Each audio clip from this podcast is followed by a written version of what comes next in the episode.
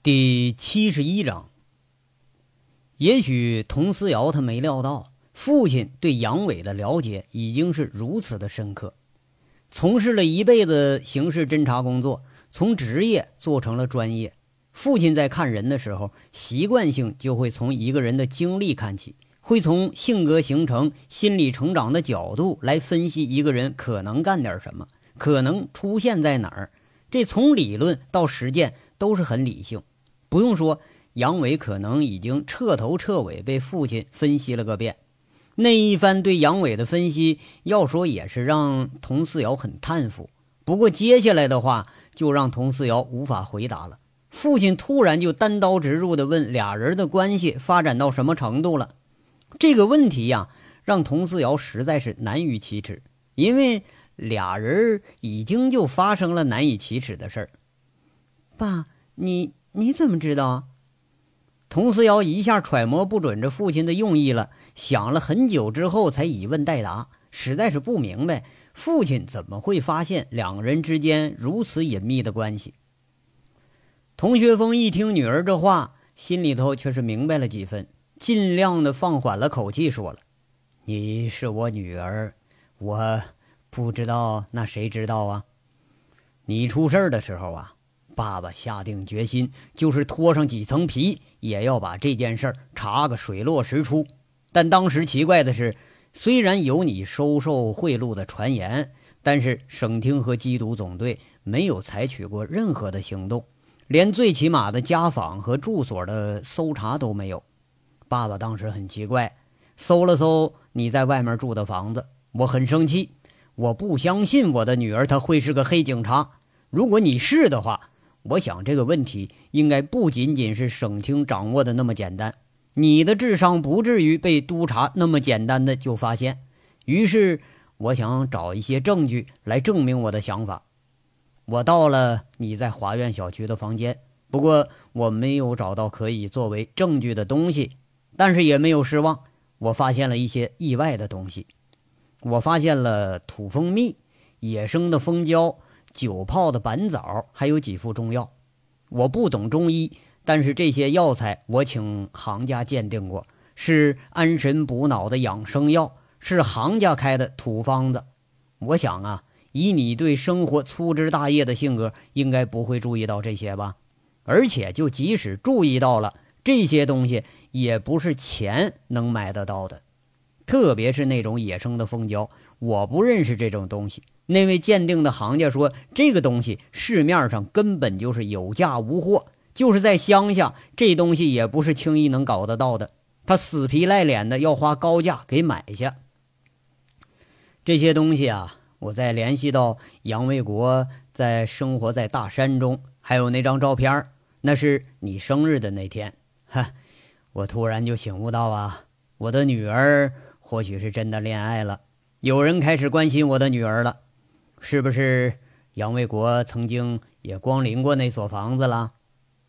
童学峰的话里头更多的是欣慰和慈爱的成分，丝毫没有责备的语气。最起码他知道了女儿没有被警察这个职业泯灭了本性，他还会谈恋爱。爸，我还没来得及跟家里人说，我们……童思瑶一下子被父亲揭破，他有点脸红了。啊，那就暂且别说。你妈妈如果知道她养了三十年的女儿。背叛了他的意愿，她会很伤心的。你还没有告诉我呀？你们两个人的关系发展到什么程度了？我们，我我们，哎，这佟思瑶她有点难言了。你总不能说我和杨卫国就上床了吧？虽然说自己叛逆，但是从来没想过会叛逆到这个份上。再叛逆，那也不能叛逆到嘴上吧？何况面对的是最尊敬的父亲。哈哈哈，女大不由娘啊，这更是不能由了当爹的了，更管不住喽。同思这个同学风他是没有追问，反而是很爽朗的大笑起来。女儿凄凄爱爱的表情，只能说明一件事：这俩人啊，也许这就真就是谈上了。对不起，爸爸。童思瑶讪讪的说了一句，等于就是承认俩人有恋爱这层关系了。这有什么对不起的吗？你有选择你自己终身的权利。这一点上，我不和你妈的想法一样，我是支持你的。童学峰啊，故作轻松的在这说着：“爸，谢谢您，从小到大就您最理解我。”童思瑶心里头莫名其妙的还就高兴了一下，哈哈，别高兴的太早了，爸的话还没说完呢。我捍卫你的自由，但你也应该捍卫我说话的权利吧？可以这样说啊，在你选择终身的问题上，我和你妈的意见是一致的。当然，我们代替不了你，也干涉不了你，但我做父亲的总应该尽到责任，给你提点意见和建议吧？这个没问题吧？童学峰这回说话那是征询的口气。童思瑶释然了。没有面对父亲的责备，这就已经很意外了。他有点撒娇似的，轻声说了：“当然了，爸，我最愿意听您的话了。”哈哈，给我灌迷魂汤。瑶瑶啊，做父母的一生唯愿的就是儿女平安。我在年轻的时候也是闯劲儿十足，和你现在是一个样子。遇上了大案子，也是一个月两个月的不着家。那个时候啊。我也是最怕你奶奶的唠叨，可后来你奶奶不在了，没人唠叨了，我却跟丢了魂似的。哎，这子欲养而亲不待呀！上次你在凤城出事儿，把你妈吓得是好几天都睡不好，天天埋怨我不该让你去当警察。其实我现在也挺后悔，让你选择了这么一个危险的职业。童学峰此刻好像是十分十分的自责，爸，我无怨无悔，我很喜欢这个职业。哈，你呀，不是喜欢这个职业，是你的骨子里继承了爸爸喜欢冒险、喜欢危险的那种性格。好，咱别岔开话题啊，说你的事儿。你和杨维国，不管你是有报恩的心理，还是真心的喜欢他。我认为换一个角度来看待你们之间的感情，那就像老鼠娶了猫一样，让人感觉可笑。男女之间偶尔碰撞出了火花，这没有什么。有时候啊，爱情和婚姻本身它就是两张皮，这个是现实。在选择你终身的伴侣上，更多的时候你需要冷静的考虑。童学峰这话说的很实在，很凝重。看看女儿没有反感，继续说着。爸给你提三个小问题，你认真的考虑一下。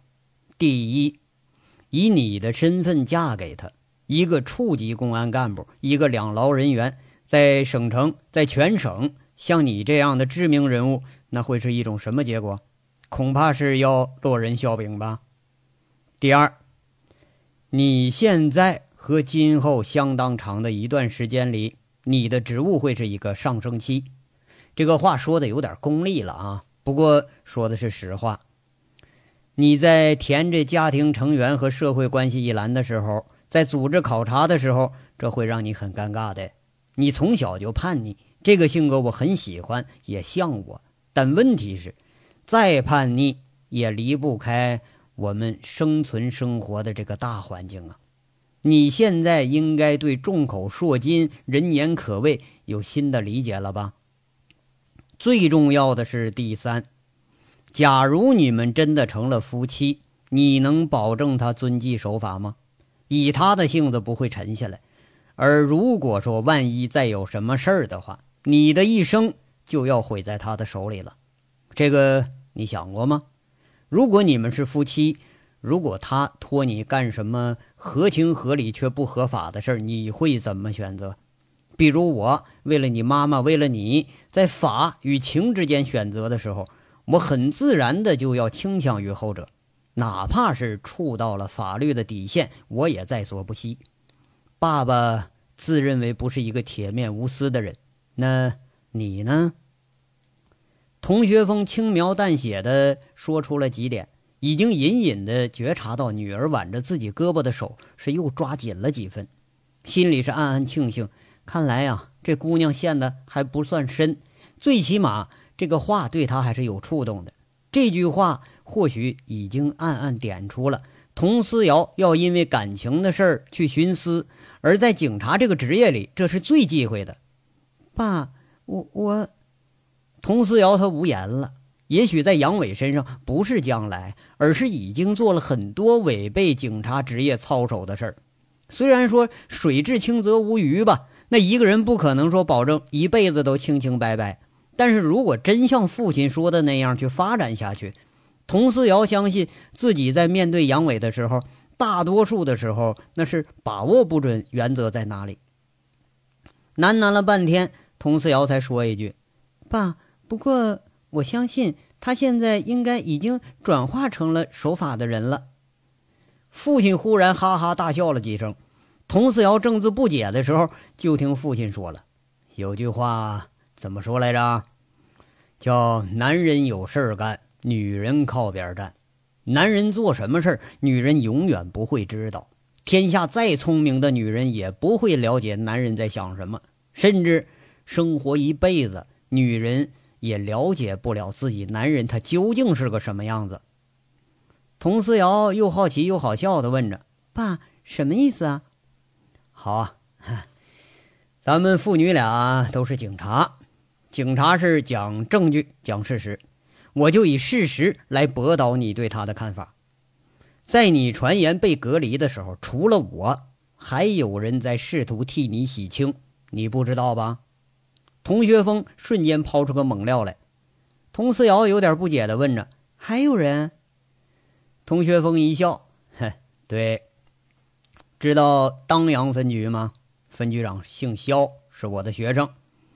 我在查几家报社为什么会污蔑你和幕后指使人的时候，发现了一件怪事：娱乐报那个主编车被偷了，东西丢了。他报案以后，没过一天又被人给打了。”我当时就隐隐怀疑这个事儿和你的事儿有关，不过这事儿干得很利索，无从考证。后来呀，就连受害者都不敢报案了。跟着我的学生和我以警察的身份在查究晚报社的主编的时候，这个人不但被杨卫国打了一顿，而且还被威胁了一次，威胁得很巧妙，工作做得很到位。那个人只字不吐。我找到这个人的时候，他是苦着脸哀求我们。他说了：“说这是流年不利呀，这么屁大点事儿，黑白两道都来收拾我。这事儿啊，弄得我们就丈二和尚摸不着头脑了。但是很明显，有人为你强出头，你什么感觉？有幸福的感觉吗？”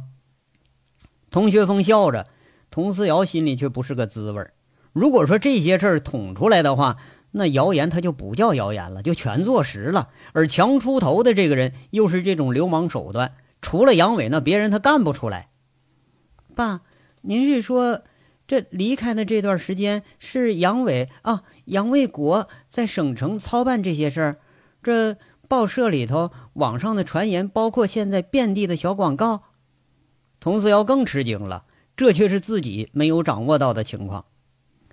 我估计啊，十有八九是这小子在使坏。后来你江叔叔发觉了我在利用自己的身份的关系，暗地里在查证你的事儿，就暗示我，于是要淡定，再等几天。我心里一下就明白了，你肯定没事儿，我马上就停手了。不过剩下的事儿啊，我也没有阻拦，毕竟他们是在污蔑我的女儿。既然我没有办法通过法律的途径让他们付出代价，那么现在有人整他们，我也是乐得看看他们的笑话。具体他们是怎么动的手，我不清楚。不过我想他们啊，这动手可轻不了。那后面那笑话你也看到了，省城好多人都看到了，几家报社那可是都够娱乐的呀，自己打自己的嘴巴。社会现实就是如此，这些道貌岸然的伪君子，有时候比犯罪分子是更可恶。他们可以变着法子，他去对付警察，可以蔑视法律，甚至想钻法律的空子。但一旦碰上比他们还黑、还狠、还恶和根本就不讲理的人，那就都成了十足的胆小鬼了。童学峰这话说的是很得意，事实上啊。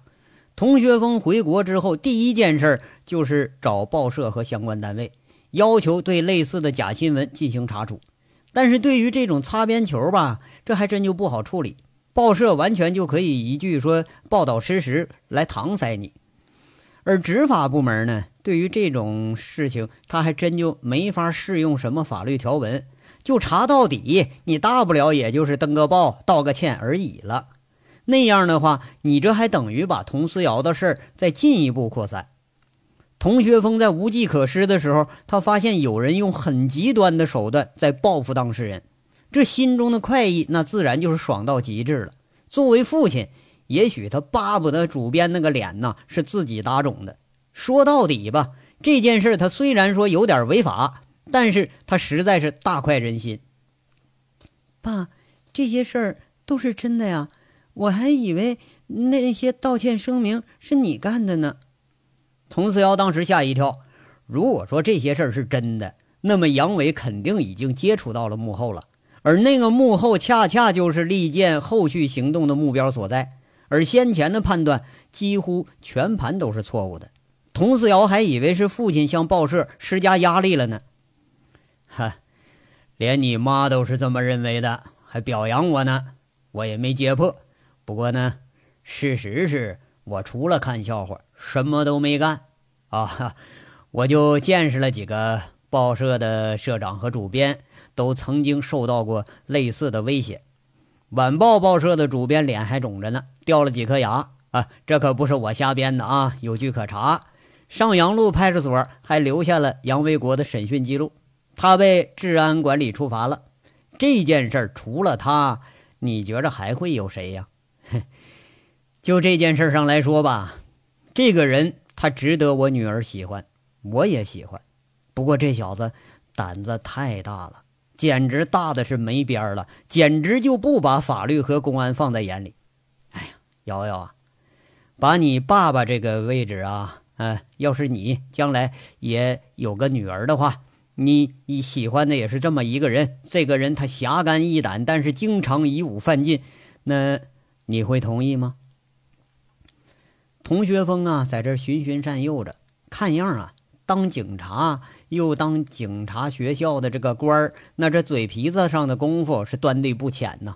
在贬与褒之间，就把童思瑶说的心烦意乱。父亲在说杨伟胆儿太大的时候，就没了下文了。童学峰或许因为好感，他就再没有往下说。但佟思瑶心如明镜，后续的案子里头，在整晋聚财那个幕后人，说不定那就是杨伟。那这个案子正是市局和省厅正在追查的案子。佟思瑶讪讪地说着：“爸，对不起，这次真的有点欠考虑了。不过我们就是彼此喜欢而已，根本还到不了谈婚论嫁的地步。”童学峰看着有点不大自然的女儿，他很慈爱地说着。那当然了，爸爸知道你是不会这么轻率的。哎呀，爸劝你一句啊，像这种人呢，我不反对你们做个普通朋友。坦白的说，“警匪一家”这句话多少他有几分道理。二者有共通之处，那就是血性和义气。这两种品质放之四海都会让人尊敬。这个功利的年代啊，缺少的。正是这种可贵的品质，这样的朋友我也想交一交。不过这种人不能嫁，嫁了那就是苦一辈子。而且以你的身份，最好还是离他越远越好。成也萧何，败也萧何。他救得了你，他也能毁得了你。特别是像咱们警察这个职业，步步都是雷区，一不小心就会被炸得粉身碎骨。你好好考虑一下吧。你呀，别恨爸爸。今天我把话明说了，也表个态。不管什么时候，爸尊重你的意愿。即使你将来是非嫁他不可，我也会以礼相待。那谁让你是我的女儿呢？爸，谢谢。佟思瑶说着，不自觉的就靠到了父亲的肩膀上。他有点黯然的说着：“爸爸，谢谢你给他这个中肯的评价。在此之前。”我还以为你知道了他会大发雷霆呢。不过，虽然他一无是处，但我就是忍不住要喜欢他。我，哈哈，爸爸也喜欢他，不但喜欢，而且很欣赏。如果爸爸哪里说的要是不对，别生爸爸的气。你在爸爸的心目中一直是个很优秀的警察。不，爸爸，你一直是对的。佟思瑶现在觉着有点心力交瘁，就这份苦守的两年的思念，在真正尝到爱的滋味之后，那份苦涩却是一直都挥之不去。一个慈爱的父亲，一个有些叛逆的女儿，两个人漫步在。沿公园的这个大街上，或许是因为共同职业的关系，对话题中的主人公俩人的看法第一次是如此的相似。足足一个多小时以后，佟思瑶的父亲一个人回到了家里。开门的时候还没进家呢，田玉荣侧着身子坐在沙发上，喊着：“老佟啊，怎么你一个人回来了？瑶瑶呢？”“啊，紧急任务出警了。”换了拖鞋，童学峰刚刚坐下，这田玉荣捅捅胳膊肘子，轻声问着：“怎么样啊，老童？”童学峰抿着嘴，点点头，很专业的说着：“嗯，两个人确实有点问题，不过现在应该是没问题了。感情啊，人这夫妻俩早已经都预谋好了，要有这么一番事儿了。”田玉荣靠着丈夫的肩头，有点担心的说着。老童，咱们可就这一个女儿啊，她可不能再出什么事儿了。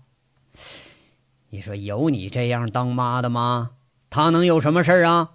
我说这个政府部门出身的人可是真够呛，居然想得出这个黑红脸的办法来对付自己的女儿。童学峰在这埋怨着，看来是被逼着去唱红脸去了。那怎么办呢？那我总不能看着他跟别人跑了吧？要是个好人家那也行了，你总不能让他跟一个二劳人员私奔吧？你还说我呢？你还不一样啊？要不是你调查，我还不知道丫头偷偷找了这么个活宝呢。这田玉荣好像还有点不放心，还在那说呢：“那个什么杨卫国呀，他要是来纠缠我们瑶瑶，怎么办呢？”那还不好办呢，到时候你扮黑脸把他吓跑了呗。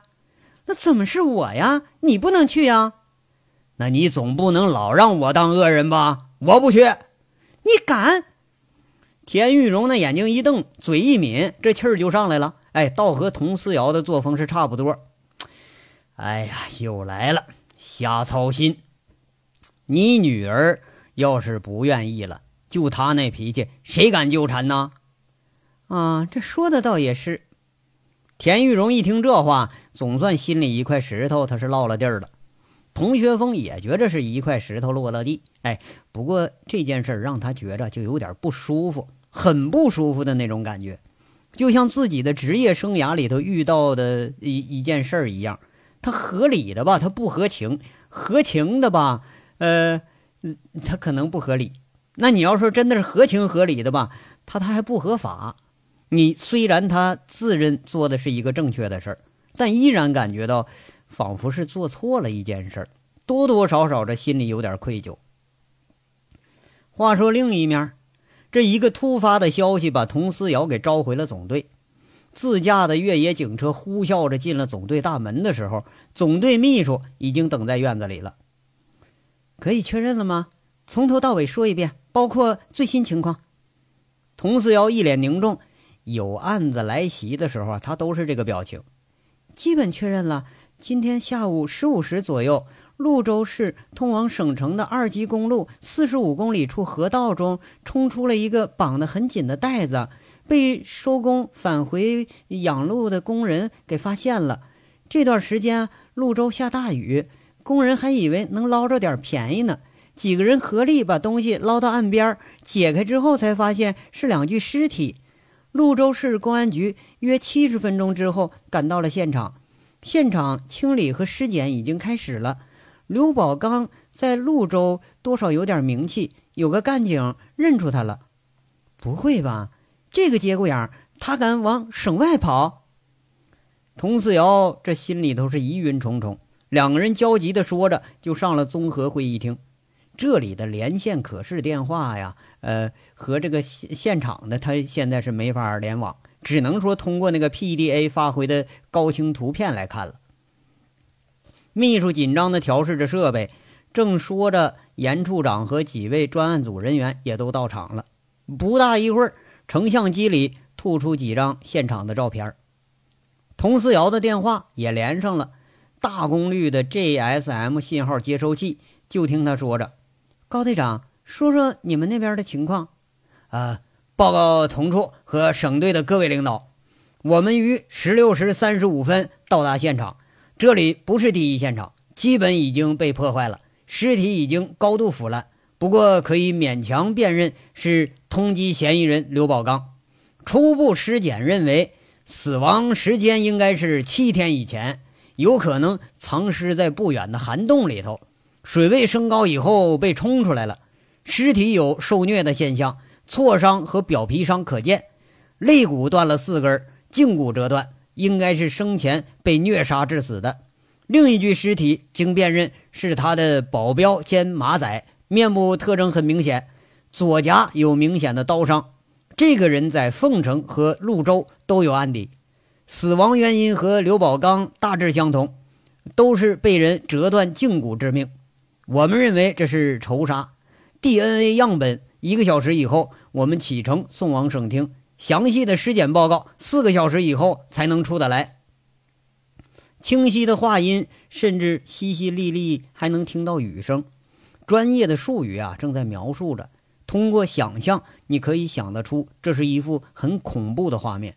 十几名警察现在正在泸州的雨中搭着一个低棚，照着应急灯进行着现场的尸检。好，谢谢您，高队。呃，发现新的情况，请随时向我汇报。哎，是。这挂了电话以后，佟思瑶抬头，这才发现严处长带着处理的几个组员已经是到齐了。佟思瑶双手。握着，托着下巴，若有所思地说着：“刘宝刚在利剑行动开始之前已经被人虐杀了。严处，看来我们的判断没错。也许啊，控制凤城、潞州，直至省城一线这贩毒市场的真正庄家，并不是他啊！大家请坐。”严处长点点头，说了一句：“呃，对。根据初步审讯。”这个刘宝刚应该和金聚财也一样呀，也是个下家。金聚财控制省城的市场，刘宝刚控制潞州、凤城一线的市场。但是这个刘宝刚的层次要高于金聚财。省城的摇头丸出自潞州的制贩工厂，金聚财的影像资料语焉不详的提供了台湾人加工毒品的信息，但我们迄今并没有发现真正的冰毒加工窝点。行动组一名警察挺疑惑的，在那说了：“严处，那么这凤城通缉的武立民，他是个什么角色呀？这个人会不会和庄家有联系？应该是没有。这个人呢，我认识，两年前还是个街头混混，那时候就已经进入我们侦查员的视线了。充其量也就是个下家，比刘宝刚和靳聚才还要低一个层次的下家。”佟思瑶在旁边给做了解释了。那外勤的排查有结果吗？呃，不，报告，嗯，没有。孙大雷当时一机灵，报告了一句，跟着就说了：“我们和市局的民警这几天已经是查了二十几处可能藏身的地方了，嗯，没没什么收获。”呃，坐下。那这样吧，啊，大家还是按照预定的方案来吧。佟处长，外勤排查这一块。你的实践经验多，还是你来带队？现在的关键问题啊，是要找到金聚财，他的情人齐玉兰后天回国。不过我估计啊，他那里不会有什么有价值的消息。严处长在这安排着，那个大家先就各就各位。潞州的尸检报告和 DNA 样本送到省城确认后，我们再做下一步的部署。参会人员一散。这孙大雷凑上来，笑着就对佟思瑶说了：“同志，咱们今儿查查哪儿啊？这样吧，你们啊休息一晚上吧，没头没脑的乱撞，还不如在家睡大觉呢。”张秘书，把利剑行动以来所有的案卷送我办公室。佟思瑶这就张口安排了一句：“好的，有一部分电子文档，您可以直接到授权目录下面去查找。”秘书应声出去了，孙大雷小心翼翼在那说着：“同桌又要加班啊？哈，为了让你们好好休息，我只能加班了。怎么，你和我一起加班啊？哎，那那不那不的，我我睡觉去了啊。孙大雷嘿嘿笑着，这就跑了。这又是一个不眠之夜。佟思瑶的办公室里头的灯一直亮到了天亮。佟思瑶一直是翻看着案卷、会议记录、审讯记录和案情分析会的相关资料，包括内部授权的网络中存下的图片和图视频文件。金聚财呀，像单口相声的被剪辑过的那个视频，不知道是看了多少遍了。影像资料是某个神秘的幕后人分两次提供给总队的。